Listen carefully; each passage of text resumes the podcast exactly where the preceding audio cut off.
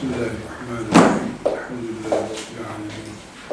Sallallahu aleyhi ve sellem ala seyyidina Muhammedin ve ala alihi ve sahbihi ecma'in. Musa Aleyhisselam'dan sonraki peygamberlerle beraber e, insanların yöneticisini de Allah'ın gönderdiği peygamberin oluşturması şeklinde bir süreç başlatmıştık. Böyle oldu demiştik. Süleyman Aleyhisselam ve Davut Aleyhisselam'la beraber bu fiilen uygulandı.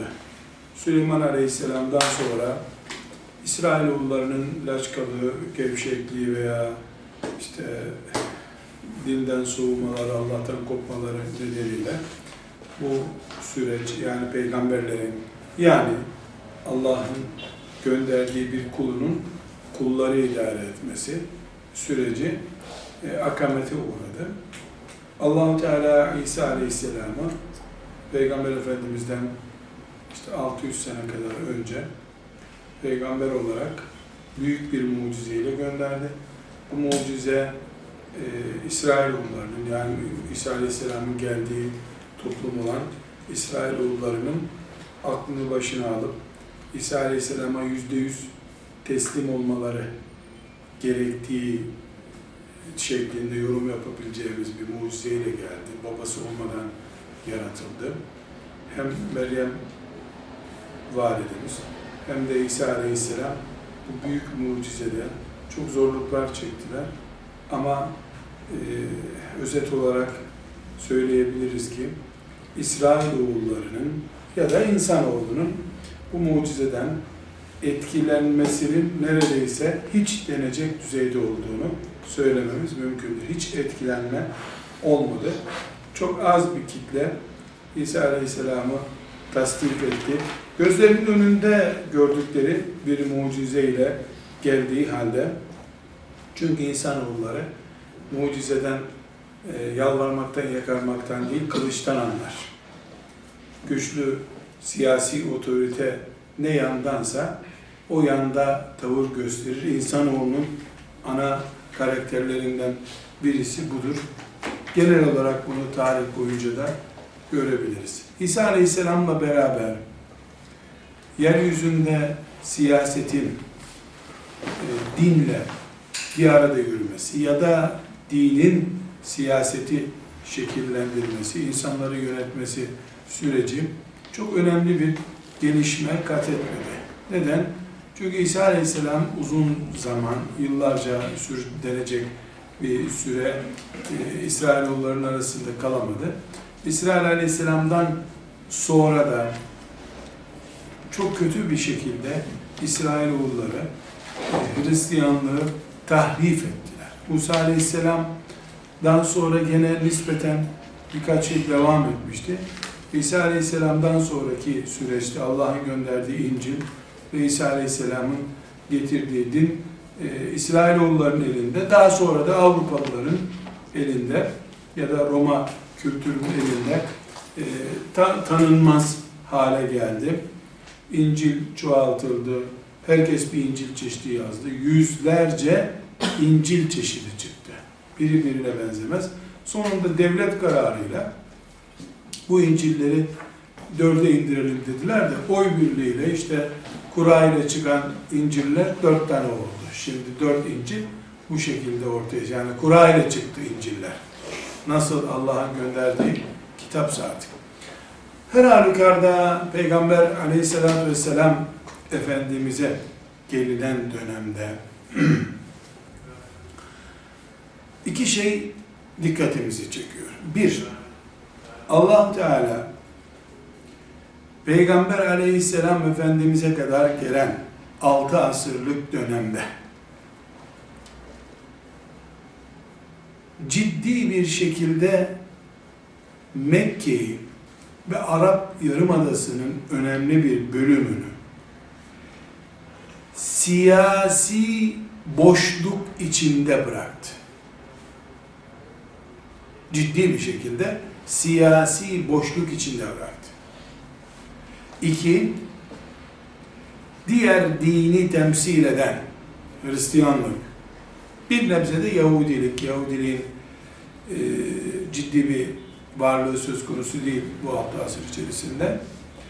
E, Hristiyanlık din konusunda sadece devletin oyuncağı haline geldi. Roma'nın oyuncağı haline. Papazlar, din adamları özet olarak devletin payandası, e, Roma'nın ve Roma uzantılarının e, ayakta kalması için, halkı sömürmeleri için kullanılan maşa haline geldi. İki şey. Peygamber aleyhisselam efendimizin geldiği Mekke toplumunda siyasi bir boşluk, kaos da denebilir, bir kargaşa var.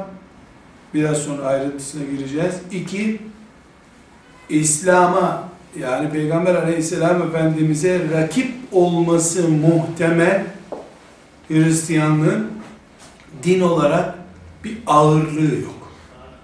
Hristiyanlığın gitgide içi boş bir kavram haline geldiğini görüyoruz. Bu birinci bölümü tekrar inceleyeceğiz ama bu ikinci bölüm Hristiyanlığın içinin boş olması konusu.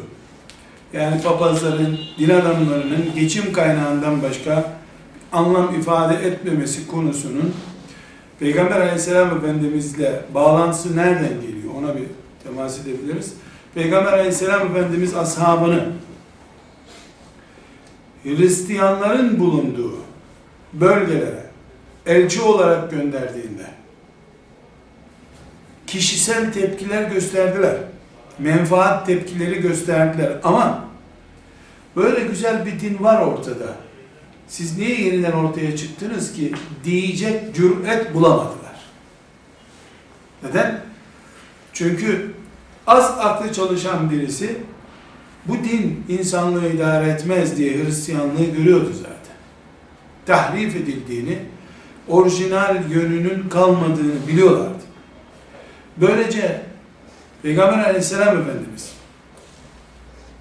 ve biz bugüne kadar gelen bütün Müslüman davetçiler karşılarında bir din ağırlığı ile tepki bulmadılar hiçbir zaman. İşte din kardeşim diyen olmadı. Neden? Papazlarda, hahamlarda, onlara maaş veren devlet erkanı da herkesin gönül rızasıyla ve iş yürütmek için böyle bir din anlayışına sahip olduklarını biliyorlardı. Ne ibadeti ciddi, ne şahıslarda ciddiyet var, ne bir gelecek vaat ediyor, ne de ellerindeki kitap Allah'ın kitabı olduğuna dair bir teminat var. Bir mucize yok. İsa aleyhisselam ilahlaştırılmış, bir grubu çıkmış, ilah olmayabilir demiş, onlar onu dinden atmışlar. İsteyen isteyeni dinden atıyor, isteyen isteyeni dine alıyor. Böyle bir din yani içi boş din, İslam'ı ve Peygamber aleyhisselam efendimizi rakipsiz bıraktı. Dünya coğrafyasında. Bunun için Peygamber aleyhisselam efendimiz nübüvvetini ilan ettiğinden beri Hristiyanlık ve Yahudilik sadece ordularıyla İslam'ın karşısına dikilebilmişlerdir. Haçlı orduları kurmadan din olarak Peygamber aleyhisselam efendimizin peygamberliğinin veya İslam'ın karşısına din olarak hiçbir zaman dikilememişlerdir. Ama İslam onların karşısına din olarak dikilmiştir. Onlar Hristiyanlık ya da Hristiyanlar, Hristiyanlığın aslını konuşmuyoruz muharref haliyle, Hristiyanlar silah göstererek İslam'ı durdurmak istemişler ama davetçiler Balkanlara çıktığında, dervişler, mollalar Allah'a davet için Avrupa'nın işlerine girdiklerinde, e, Endülüs devletiyle Fransa'ya doğru ulaştıklarında ellerinde kitaplarla, kalem defterlerle Hristiyanların karşısına çıkmışlardır. Bu boşluğun kuş bakışı bakıldığında yani bir dinin karşısında din olarak duramayacak çapta oluşunun Allah'ın bir planı olduğunu görüyoruz. Mesela Yahudiler bu açıdan daha güçlüdür. Çünkü hala Musa Aleyhisselam'ın şeriatıyla devlet kurduklarını söylüyorlar. Bu asırda bile. İsrail Musa'nın şeriat devletidir diyorlar. Ve eğer gerçek söylenecek olursa muharref olmakla beraber bütün dünyadaki Hristiyan yatırımından Hristiyanlığa ait kiliseler vesaire ne varsa İncil vesaire propagandalar, misyonerlik vesairenin hepsinin toplamından daha fazla İsrail'in bir kasabasındaki Yahudiler daha dindardırlar. Tevrat'ta doğru söz olma ihtimali ihtimal ama İncil'dekinden yüz kat daha fazladır. Yani ama bu Yahudiler neden Resulullah sallallahu aleyhi ve sellemin karşısına din olarak çıkamadılar? Çünkü Hristiyanlık Yahudiliği nesheden bir din olduğu için Yahudiliğin asıl rakibi Hristiyanlıktır. Hristiyanlık Yahudiliği kaldırdı, onun yerine Allah bunu gönderdi dediği için Yahudiler eğer Müslümanlarla bir arada dursalar kendilerini daha güvende hissederler. Düşmanın düşmanı dost olduğu için Hristiyanlarla bir arada pratik bir şekilde durabiliyor gösteriyorlar. Ama İslam devreden çıksa hiçbir Yahudi Hristiyanın dolaştığı bir sokakta dolaşamaz. Ya da hiçbir Hristiyan Yahudinin dolaştığı sokakta dolaşamaz. Neden? Çünkü Yahudilere göre en büyük tehlike Hristiyanlıktır. İslam değildir. Zira İslam onların birinci dereceden rakibi değil. Burada kardeşler biz o süreci bir kenara bırakıyoruz. Böyle sadece bir paragraf açmış olduk bu konuda. Peygamber aleyhisselam Efendimiz Mekke-i Mükerreme'ye geldiğinde, nübüvvetini ilan ettiğinde, Mekke'nin temel özelliği herhangi bir siyasi yönetimin olmayışıydı. Koca şehir ve onun civarındaki Taif ve benzeri yani Mekke'nin e, ağırlığı altında kalan diğer şehirler, kasabalar e, en çok erkek çocuğu olanın sözünün geçtiği bir şehirdi. Krallık değil, e, demokrasi değil, hiyerarşisi yok, hiçbir sistem yok. Siyasi bir sistem yok. Ama aynı dönemde Bizans var, Roma bir değişik ismiyle Roma var, Pers İmparatorluğu var. Mesela bugünkü Suriye, bugünkü Irak bölgesi, o zamanki İran, Pers İmparatorluğu ve Bizans'ın yani Roma'nın yönetimi altındaydı. Yani Arapların tamamı kör, siyaset anlamaz bir yapıda değillerdi. Ama Mekke, yani Peygamber aleyhisselam Efendimiz ve etrafı ki Medine'de buna dahil bu yöre, bugünkü e, Arap Yarımadası'nın çok önemli bir bölümü siyaset hiç bilmiyordu. Yönetim nedir hiç bilmiyorlardı. Dediğim gibi iki şeyden anlıyorlardı. Kimin erkek çocuğu fazlaysa o ne derse o olur. İki, yiyebilmek, giyebilmek için kışın Yemen'e, yazında e, Suriye'ye gidip mal alıyorsun, geliyorsun. O malları alabilmek için de Mekke'ye gelen, İbrahim Aleyhisselam'dan beri Mekke'ye hacılar geliyor. Mekke'ye gelen hacıları gasp ediyorsun ya da işte onlara su satıyorsun, bir şey satıyorsun. Tek gelir kaynakları Mekke'ye gelen hacılar ve o hacılardan aldıkları, e, kazandıklarıyla da kışın e, Yemen'e gidiyorlar. Yazın senede iki e, gezileri oluyor. İki, iki turları oluyor diyelim. Gidiyorlar, giyeceklerini, yiyeceklerini alıyorlar. Bu kadar. Zaten tarım yok, ziraat yok Mekke'de. Gayre zizar'in. Kur'an-ı Kerim diyor. Tarımsız bir yer. Hala tarım yok Mekke'de. E, tarımsız. E, yiyebildikleri zaten içebildikleri şeyler sınırlı. Nüfus milyonları bulan bir nüfus değil. Çok cüz'i bir nüfus var. E, Mekke kutsal kabul edildiği için bütün Araplar nezdinde insanlar gelip Mekke'ye saldırmıyorlar. Bir ordu ihtiyaçları yok. Sadece Ebre'ye bir deneme yaptı. O deneme bütün insanların gözü önünde gerçekleşince e, zaten kutsaldı Mekke sözü bir kere daha gerçekleşmiş oldu. Kutsallık perçinlenmiş oldu onların da gözü önünde. Böylece Peygamber aleyhisselam Efendimiz'e Allah Teala sıfır siyasetten anlayan bir toplum verdi. Bu sıfır siyaset, yani siyaset hiç bilmeyen, yönetim tarzı olmayan, müdür, müdür yardımcısı, bakan, bakan danışmanı gibi kavramları bilmeyen, krallık, e, prenslik, prenseslik e, vesaire gibi şeyleri bilmeyen, sıfır siyasetle hayatını sürdüren bu insanlar, Peygamber aleyhisselam efendimizin önüne çanak gibi kondular. Eğer Peygamber aleyhisselam efendimiz mesela o dönemdeki Roma'ya veya İran'a ya da mesela Yemen'e Yemen'de de çünkü bir yönetim tarzı vardı. Başka yerlere bağlı ama yönetiliyorlardı.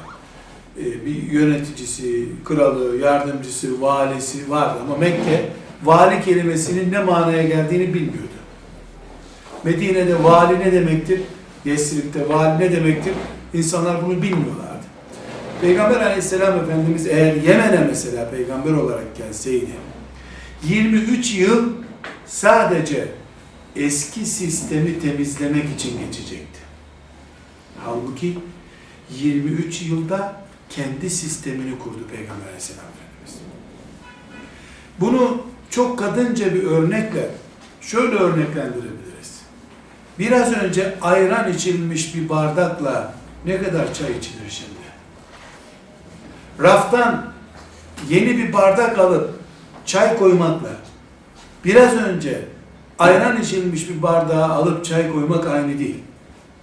Biraz önce çay içilen ya da ayran içilen bardağı önce yıkaman lazım. Durulaman lazım. Ondan sonra çay koyarsın.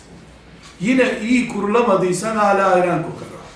Burnu hassas biri onunla çay içemez. İyice durulayacak. O durulama. Yani o ayranı yıkayıp durulama vaktin çay içmeye ayıracağın vakitten fazladır. Çayı iki dakikada içecektin. Ayranlı bardağı yıkaman 10 dakika sürecek senin. İnsanlar kafalarındaki şablonları attım demekle atmıyorlar. Ama müşrikler Mekke'de bildikleri neydi? Put, kadın, şarap, deve, at, kılıç, öldürdü, öldü. Kız çocuğu iyi değil, erkek çocuğu iyi. Kurt, köpek, 500 kelime değil bütün bildikleri. Ve bunların hiçbiri kültür oluşturacak şeyler değil. Kültür oluşturacak bir bilgi de yok ortada. Çünkü kültür sanat üzerinden veya yerleşik hayat telakkisi üzerinden oluşur. Müşrikler saydığım kelimeleri biliyorlardı. Kadın, at, deve, çadır, 500 kelime değil kullandıkları kelime. Ama çok iyi edebiyatları var. Bol bol şiir yazıyorlar. Devesi mesela sürçtü de yere düştüyse 500 misralık şiir yazıyor bunun için. Başka bir şey yok çünkü deve var ortada sadece. Ama Pers İmparatorluğu 3000 yıllık kültürü vardı o zaman. Ateşe tapınıyorlar. Ateşe tapınmayı kültür haline getirmişlerdi. Mekkeli müşrik put koyup puta tapınıyordu. Canı sıkılınca ne biçim put deyip atıp helvadan başka yapıyordu. Ama İran'da bir ateşi söndürmek o kadar kolay değildi. Nitekim Ömer bin Hattab radıyallahu anh o ateşi söndürdü. Pers İmparatorluğunu yerle bir etti. Ömer bin Hattab o işi yaptı diye 1400 senedir iman ettikleri halde İranlılar hala Ömer düşmanıdırlar. Hala Ömer düşmanıdırlar. Hala İran'da ve İran'a yakın bölgelerde Hidrales Müdelles numarasıyla hala ateşten atlanılıyor. İşte Hidrales ismi veriyor, bilmem Bahar ismi veriyorlar. Evin bahçesinde bir ateş yakıp, neden? Çünkü kültür, yerleşik kültür, devlet kararıyla, bakanlar kurulu kararıyla, oy birliğiyle, dernek yönetim kurulu kararıyla falan kaldırılamaz. İnsanlar kaşıkla yemek yemeyi, böyle 3 senede, 5 senede unutmayacakları gibi, ya da köyünde alıştığı tarhana çorbasını İstanbul'a gelince damak tadı olarak unutmayacağı gibi inanç ve benzeri şeyleri de unutmazlar. Bunun için Resulullah sallallahu aleyhi ve sellem Nuh Aleyhisselam'ın 950 senede yapamadığı şeyi 23 senede yaptıysa bunun ana hikmetlerini Allah şüphesiz biliyor. Bizim onu münakaşa etmemiz mümkün değil. Ama fiziki sebepler olarak bizim oturup da şimdi mantık olarak düşüneceğimiz e, nedenler olarak bakıyoruz. Bu sıfır kültürlü, sıfır siyasetli bir topluma yeni bir şekil vermeye çalıştığı için Aleyhisselatü Vesselam Efendimiz 23 yılın sonunda halifesiyle, valisiyle, yönetimiyle, itaat edenleriyle, memurlarıyla müthiş bir devlet kurdu. Ama 23 yılda kurulu bir devletin üzerinde düzeltmeleri beceremezsin. Peygamber aleyhisselam efendimiz mesela Yemen'deki valiliği devralsaydı, fethederek devralsaydı beceremez. Nitekim ashab-ı kiramın devraldıkları yönetimler Suriye'yi örnek verebiliriz. Ashab-ı kiram fethedip devraldılar. Yemen'i daha sonra devraldılar. Ama Medine'deki safiyeti ashab-ı kiram bile Şam'da uygulayamadılar. Şam'dakine Emevi kültürü deniyor şimdi. Hz. Muaviye bir sahabi olduğu halde, peygamber terbiyesi görmüş bir olduğu halde o şehirde bu sistemi oturtamadı. Yüzde yüz oturtamadı, yüzde 98 oturttu. Ama Medine hiçbir zaman kral görmedi. Şam hep krallıkla yönetildi. Hala zalim bir kral tarafından yönetiliyor. Çünkü insanların Roma'dan gördükleri yaşam tarzı attım demekle atılmıyordu, atılmadı. Peygamber aleyhisselam efendimizin siyasetteki başarısının temel karakteri budur kardeşler. Burada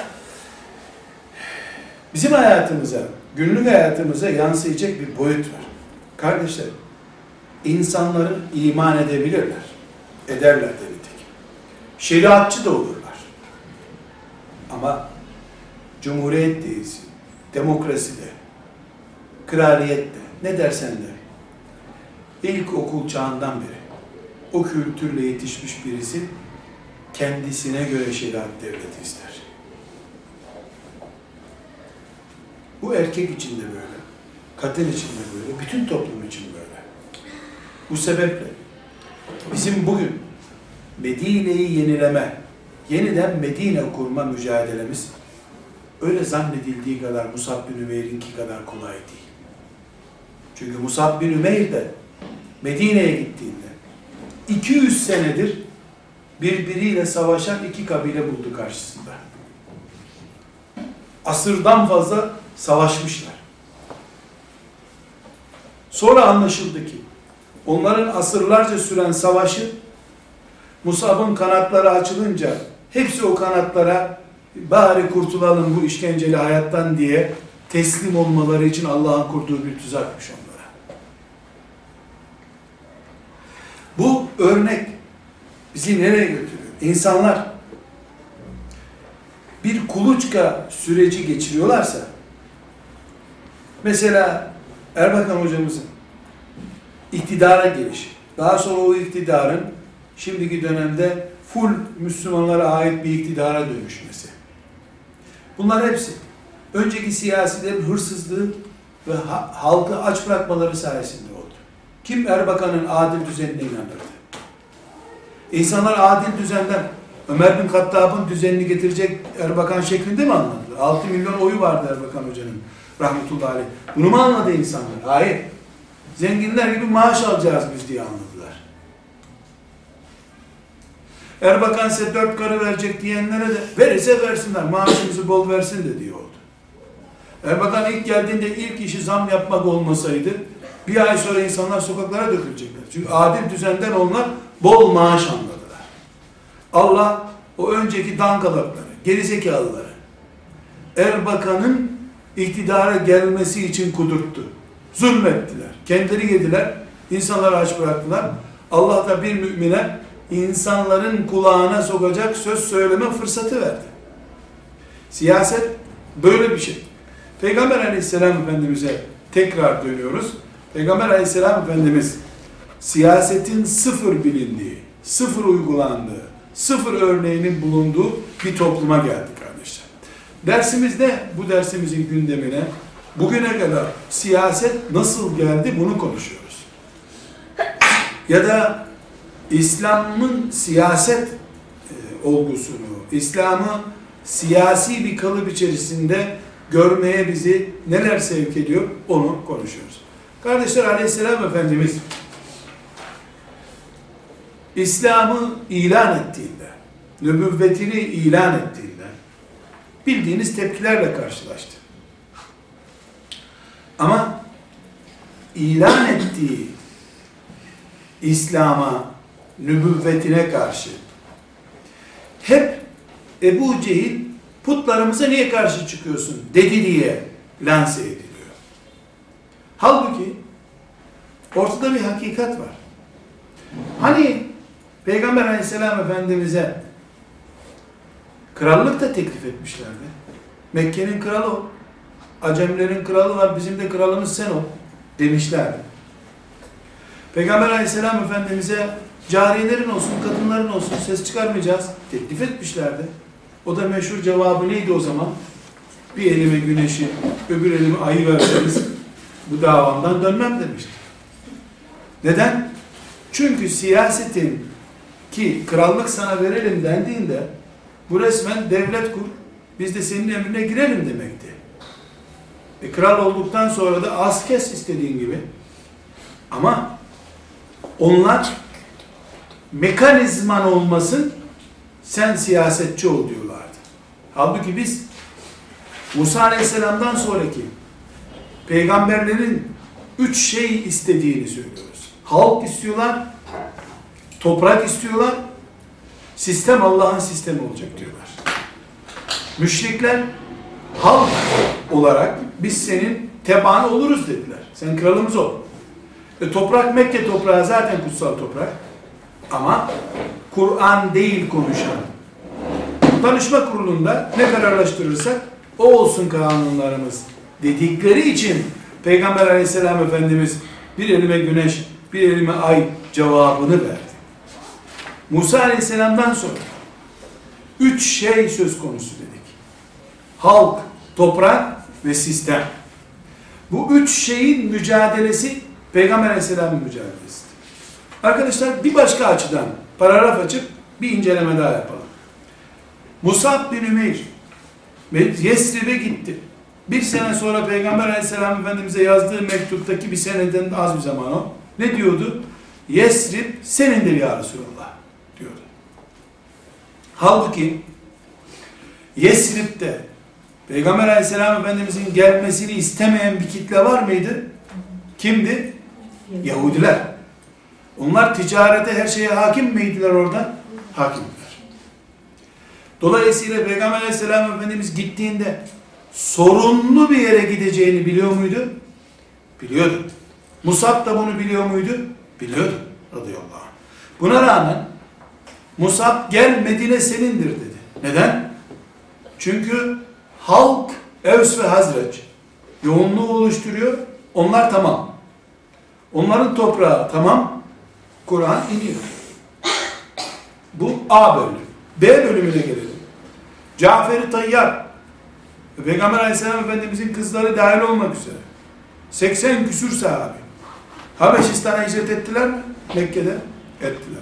Necaşi onları bağrına bastı mı? Bastı. Sizin iman ettiğiniz şeyle benimkinin arasında fark yok dedi mi? Dedi. Kralımın, krallığımın özel misafirlerisin. Zihin için dedi mi? Dedi. 15 seneye yakın zaman Cafer-i Tayyar orada kaldı mı? Ta Hayber fethine kadar. Yani hicretin 6. senesine kadar. 5. senede gittiler. 6. senesine kadar yani 16 seneye yakın bir zaman orada kaldılar mı? Kaldılar. Bir sonuç verdi mi? Medine oldu mu? Yes, Yesrib, Yesrib'in Medine oluşu gibi Habeşistan Medine oldu mu? Olmadı. Devlet güvenceleri yok muydu? Vardı. Ama bir, halk Hristiyan. Kralın özel misafirleri olarak kabul ediyor. Şimdi Almanya'da milli görüş vesairenin örgüt kurup hür bir şekilde yaşaması gibi. Şu anda Almanya'da milli görüş neyse Cafer-i Tayyar ve Ashab-ı Kiram Habeşistan'da aynısını yaşadılar. Şimdi de milli görüş Almanya devletinin güvencesi altında. Sosyal güvencesinden, ekonomik güvencesine kadar, siyasi güvencesine kadar vatandaşın gibisiniz diyor. Necaşi de öyle yaptı. Ama Necaşi'nin Habeşistan'ı hala Hristiyan ülkedir. Hala Hristiyan ülkedir. Hala Müslümanlar orada ikinci sınıf vatandaş statüsündedirler. Ama devlet desteği var. Halk yok. İki, Necaşi kendisi iman ediyor ama sistem Hristiyanlık üzerine kurulu bir sistemdi. Bunun için bireysel bir imkan söz konusu oldu orada. Cafer-i Tayyar ve ashab-ı kiramdan hicret eden 80 kişilik isim bir bölümü, tamamı kalmadılar, gerisi Mekke'ye dönenler oldu. Bir bölümü ashab-ı kiramın orada huzur içinde yaşadılar. Cafer Mekke'ye dönse müşriklerden darbe görecekti, dönmemiş oldu. O kadar. İleri gidilemedi. Peygamber aleyhisselam efendimize tekrar dönüyoruz. Peygamber aleyhisselam efendimiz Mekke'de sıkıntısı ibadet yapmakta değildi. Neden? Yok ki yapacak ibadet zaten. Hangi ibadet var ki onu yapacaksın? Zekat yok, oruç yok, hac yok. Kur'an'ın e, üçte biri ancak inmiş. Namaz en son senede farz olmuş. Ya Mekke'de yapacak bir şey yok ki. Buna rağmen Mekke dar geldi. Neden? Çünkü halk kabul etmiyoruz diyor. Toprak şirk toprağı Mekke'de olsa bu yüzden fethedildi daha sonra. Tek ne var? Kur'an var. Yani sistem var. Halbuki biz üç şey istiyorduk. Musa Aleyhisselam'dan itibaren bütün peygamberler üç şeyin mücadelesini yaparlar. Demiştik. Mekke'de iki şey yok. Sadece sistem olan Kur'an-ı Kerim var. Kur'an-ı Kerim'i de halk kabul etmiyor. Kabul etmediği için de toprakta senin olmuyor. Yesrib'e dönüldüğünde halk Evs ve Hazreç Allah onlardan razı olsun kabul ettiler. Toprağını verdiler. Peygamber gelir gelmez istediğin yere mescidini kur dediler. Toprakta imkan oldu. Medine'nin sınırları çizildi. Böylece kardeşler Peygamber aleyhisselam Efendimiz Musa aleyhisselamla başlayan ama Musa aleyhisselamın gerçekleştiremediği sadece kısa bir dönem için Davut aleyhisselam ve Süleyman aleyhisselamın gerçekleştirebildiği daha sonra tekrar bozulan peygamberlik sistemini Medine'de, Yesrib Medine'de oturtmuş oldu. Ne oldu böylece? Toprağı olan, sınırları belli, toprağı olan, sistemi olan, etrafında vatandaş olan bir sistem, devlet kurmuş oldu sallallahu aleyhi ve sellem Efendimiz. Bu ne zaman kuruldu? Hicretle beraber kuruldu. Çünkü hicretten önceki dönemde de Peygamber sallallahu aleyhi ve sellem peygamberdi, Kur'an vardı, iman edenleri vardı, devlet mantığı yoktu. Yani Peygamber aleyhisselam efendimizin siyaset yapacağı bir alan ve imkan yoktu. Kardeşler Peygamber aleyhisselam efendimiz siyasi bir sistem kurdu deyince bazı Müslümanlar buna neden karşı çıkıyorlar? Bunu hiç merak ettiniz mi? Şimdi bu mantığa bakıyorsun, siyasetsiz peygamberin ne gereği var diyesin geliyor. Ne yapacak peygamber siyaset gelmedi? Şimdi burada işte filan hadis filan ayet namaz daha önemli, oruç daha önemli gibi bir sürü sebepler sayabilirler. Ama asıl sebep eğer peygamberi de siyaset yaptı diye kendi kabul ederse bu siyaset Peygamber Aleyhisselam'ın hayatının neredeyse yüzde yetmişini oluşturuyor. Çünkü Medine'ye hicret ettiğinde rahatladım devlet benim oldu dedi. Medine'de 9 sene birkaç ay kaldı Aleyhisselam Efendimiz. Tam 10 seneyi de doldurmadı. Bu 10 sene diyelim. 10 senede Peygamber Aleyhisselam Efendimiz sadece kılıç kullanılan savaş olarak 63 savaş yapmış. 365'i 10 ile çarpalım. Ondan sonra çıkan rakamı da 63'e bölün. Bakın 20-25 günde bir Medine'den çıkmış. Hareketli bir peygamber. Elinde kılıç var. Sadece savaş pozisyonları.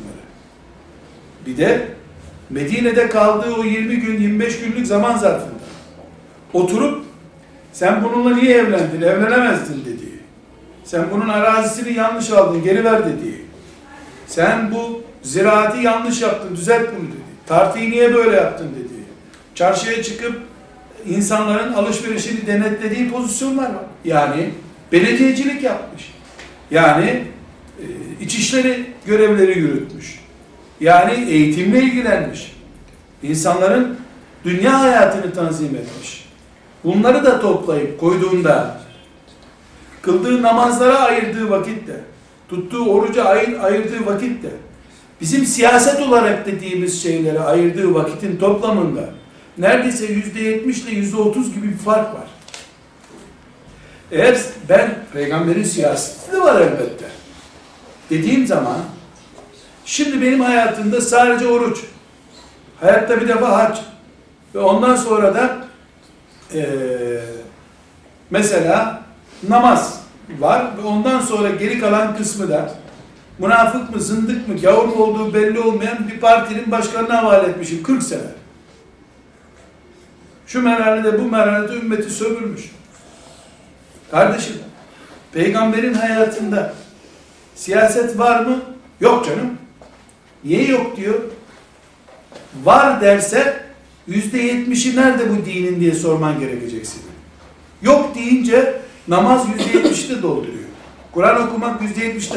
Kur'an'a da gerek yok. Onun şeyhinin yazdığı kitap yeterli aslında. Kur'an'a da, Kur'an çünkü o zamanın kitabıydı.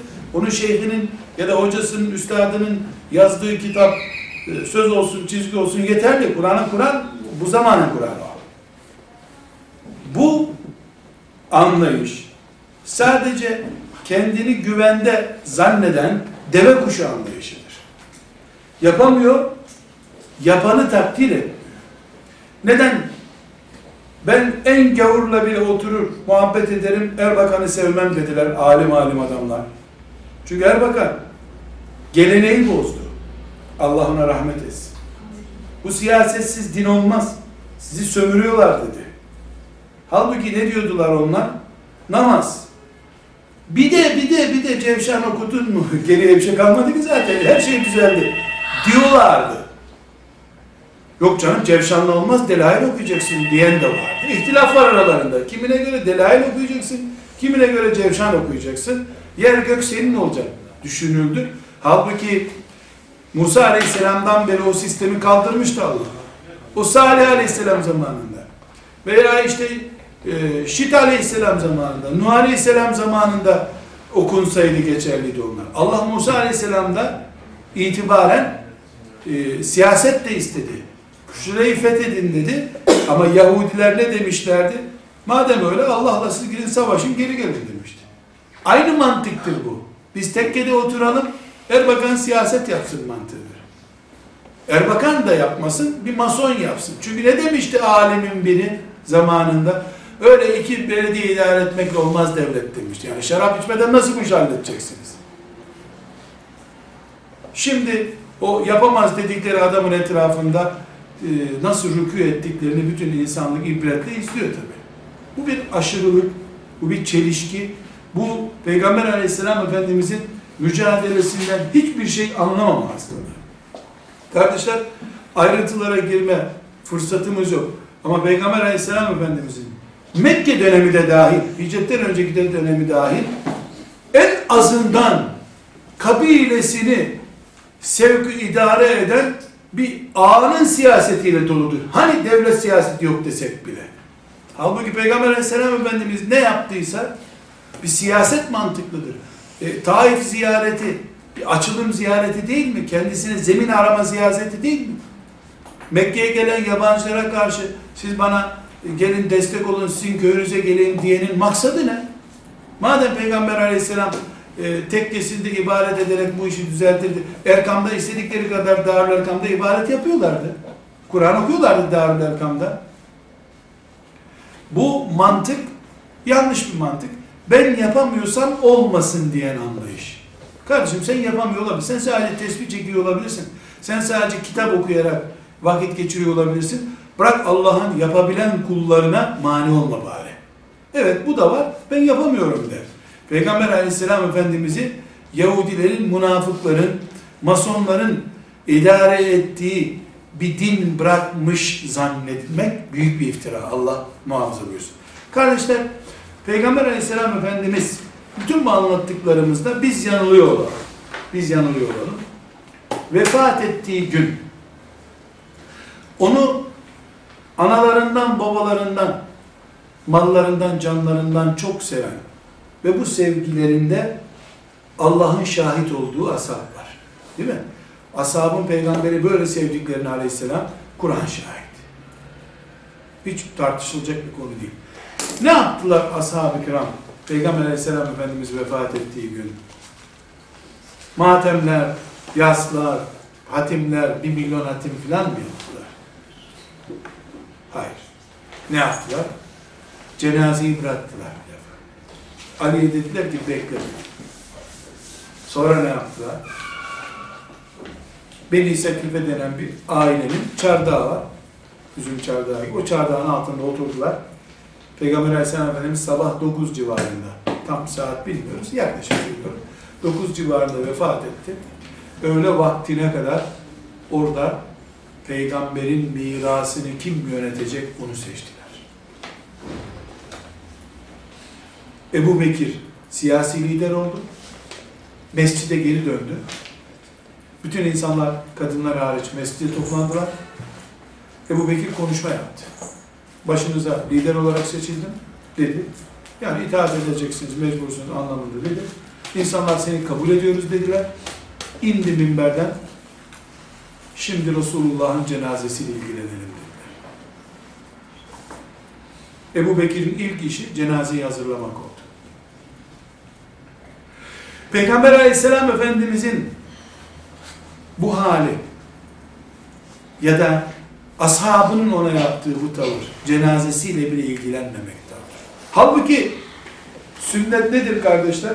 Ölür ölmez bir adamı yıkayıp hemen gömmektir. Akşam öldü sabaha kadar bekle yarın öğle namazında camiye götüreceğiz. Öyle bir şey bizde var. Sünnette öyle bir şey yok. Akşam namazında öldüyse yatsıya kadar yıkarsın gömersin. Gece yarısı gömersin. Cenaze bekletilmez. Biz akrabası gelecek, oğlu gelecek, damatları Almanya'dan gelecek. Onun için bekliyorlar bize cenazeyi. Bir de öğle namazına millet gelsin kalabalık olsun. Hazır kalabalık camiye gelsin diye. Hususi cenazeye gelmeyebilir insanlar diye bizde öğle namazı, ikindi namazında öyle bir şey yok. Sünnet değil öyle bir namazda beklemek veya başka bir şeyi beklemek. Ashab-ı kiram bir de bu Peygamber aleyhisselamın sünnetine aykırı davrandılar. Cenazeyi bekletmek sünnete aykırı. Hem de kimin cenazesi bu? Ebu Bekir'den iyi din bilen mi var? Beni Sakife'de toplanan Ensar ve Muhacir'den daha iyi bir din biliyoruz biz. Ama onlar ne biliyorlardı? Allah onlardan kıyamete kadar razı olsun. Eğer öyle yapmasalardı, şimdi İslam Hristiyanlığın akıbetine çok daha kötü uğramıştı. Bir gün bekletselerdi lidersiz olarak ümmeti, bugün biz parça parçaydık. Öyle olduğu halde, yani ashab-ı kiram, 10 dakika bile Peygamber Aleyhisselam'dan sonra ümmeti başsız bırakmadıkları halde, irtidat hareketleri oldu. Bir hafta başsız bıraksalar, seçim yapacağız, anketlere göre seçilecek deselerdi, ne olurdu acaba? Ki binlerce insan dinden döndü Peygamber Aleyhisselam'ın vefatıyla. Bir de Medine başsız kalsaydı, anlayış meselesi bu. Başsız Müslüman, halifesiz Müslüman, siyasi otoritesi olmayan Müslüman ancak böyle olur işte. Hiçbir ders yapmaya, ne olabilir sormaya gerek yok, şimdiki gibi olur. Bir öbürüne ehli sünnet diye inkar eder.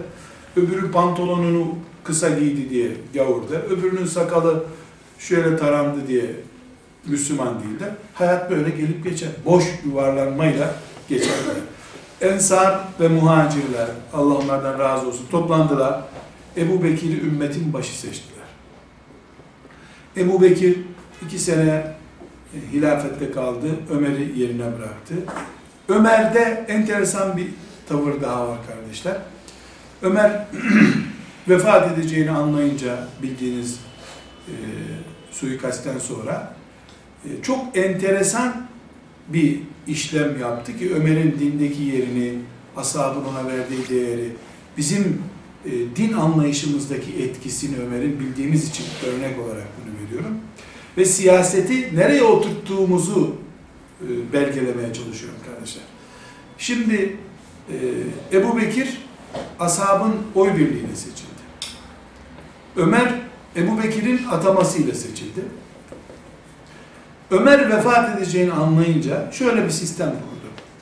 Dedi ki aşırı-i mübeşşereden yani hayatta cennetle müjdelenmişlerden altı kişi sağ. Ömer ile Ebu Bekir gitti ikisi de sonra vefat etti. Altı kişi sağ. Bu altı kişi halife adayımdır dedi. Sonra bu altı kişiye bir kişiyi oğlu İbni Ömer'e danışman olarak koydu. Sadece oy hakkı yok. Toplantıda gözlemci danışman olarak bulunacak dedi. Ondan sonra ashabtan birini çağırdı.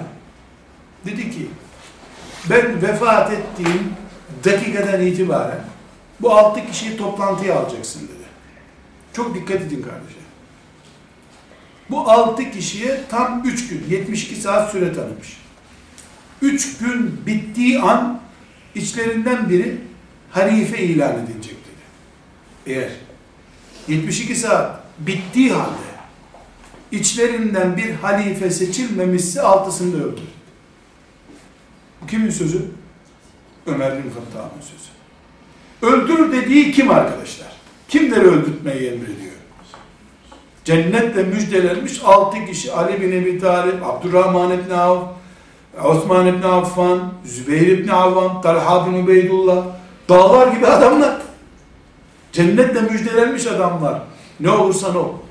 Ümmeti Muhammed'i sen dördüncü güne başkansız, halifesiz, lidersiz çıkardıysan ölümü hak ettin Ömer'in gözünde. Bu oldu mu? Öyle olmadı. Neden? Çünkü ilk toplantı başladığında Abdurrahman İbni Avf dedi ki ben çekiliyorum. Ben bu görevi almam. Talha ben de çekiliyorum dedi. Zübeyir ben de çekiliyorum dedi. Çekilince onlar e, geriye Ali ile Osman kaldı. Abdurrahman İbni Avf da komisyon başkanı oldu. Gitti Medine'de anket yaptı. Çünkü son 5 saate girilmiş. Ömer'in emri var, altısında kafası uçacak. Son 5 saate girilmiş. Yani ikindi vakti dolacak bu süre. Öğlende bakmış olacak gibi değil. Medine'yi dolaşmış. Anket yapmış. Ankette Osman çok çıkmış. Ali'ye de çok oy çıkmış. Gelmiş tereddüt içinde kalmış. İkisini çağırmış komisyona. Bakın demiş arkadaşlar. Ne sen ne sen olmuyor. Çok kimse Osman diyor, pek çok kimse de Ali diyor. Ben size ilave bir şart getireceğim. Kabul edeni seçeceğim demiş. Komisyon olarak seçecekler. Ebu Bekir'le Ömer'in kurduğu düzeni bozmayacağınıza söz verin. Ali demiş ben Resulullah'tan başkasını anlamam demiş. Osman ben söz veriyorum aynı düzeni devam ettireceğim seni seçiyoruz demişler. Üçüncü halife de böyle seçilmiş. Şimdi üçüncü halifenin seçiminde ne vardı ne yoktu o beni çok şu anda ilgilendirmiyor. Ama biz siyaseti dinin neresine tutuyoruz bunu konuşmaya çalışıyorum. Bu arada Ömer'in altısını da öldürün bunların eğer halife seçmezlerse sözü bana bir dayanak oluyor. Tıpkı Peygamber Aleyhisselam'ın cesedini soğumadan orada bırakıp ümmetin siyasetiyle ilgilenen anlayış Ömer'de de var. Çünkü biliyor ki ümmet üç gün beş gün başsız kalırsa bir hafta başsız kalırsa bu ümmet sürüklenir. Hristiyanlığın akıbetine doğru gider. Her halükarda kardeşler Ali bin Ebi Talib'in seçilmesi radıyallahu anh, diğer ashabın e, sonraki olayları bunlar ayrı konular ama Peygamber aleyhisselam efendimiz ve ashabı onun ilk sertifikalı talebeleri İslam'ı bütün nesillerden kıyamete kadar ki bütün alimlerden, cahillerden daha iyi anlamış olanlar siyaseti yani ümmeti Muhammed'i idare etmeyi dinin bir parçası olarak gördüler. Ömer'in gözünde de Ömer'in gözünde de bu cennetle müjdelenmiş adam olma hakkını bile geri aldıkça bir suç. Ümmeti başsız bırakma suçu.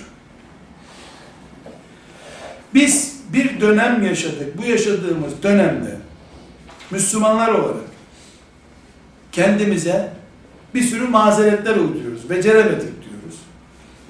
Beceremediğimizi itiraf etsek bu suç olmayabilir. Becermek için uğraşmaya devam ederiz. Ama siyaset yoktur sözünü Allah'ın şeriatında bir yere oturtmak mümkün değil. Şimdi bu dört dersimizden sonra geldiğimiz noktada kardeşler Peygamber aleyhisselam Efendimiz ve dört halife dönemini baz alıp çünkü ondan sonraki dönemler bizim için ölçü değil. Ölçümüz Resulullah sallallahu aleyhi ve sellem'in 23 senesi ondan sonra da Hulefai Raşidin dediğimiz 30 senelik dönem. Bu 30 senelik 13 senede Mekke 43 sene. Bu 43 sene bizim şablonumuz. Bu şablon üzerinden İslam nasıl bir devlettir? Ya da Allah yeryüzünde e, kendi adına nasıl bir düzen istiyor? Nasıl kullarının idare edilmesini istiyor? Bu 43 senelik zaman zarfından bunu çıkaracağız. Çıkarmamız gerekiyor. Bundan sonraki bölümümüzde İslam'ın siyasetinin ne üzerine kurulu olduğunu ya da öyle demeyelim. Bugün biz Ömer bin Hattab'ın düzenini yeniden kuracak olsak inşallah kuracağız. Bu nasıl olacak? Adı ne olacak? İşleyiş tarzı ne olacak? Bundan sonraki bölümde onu konuşacağız inşallah.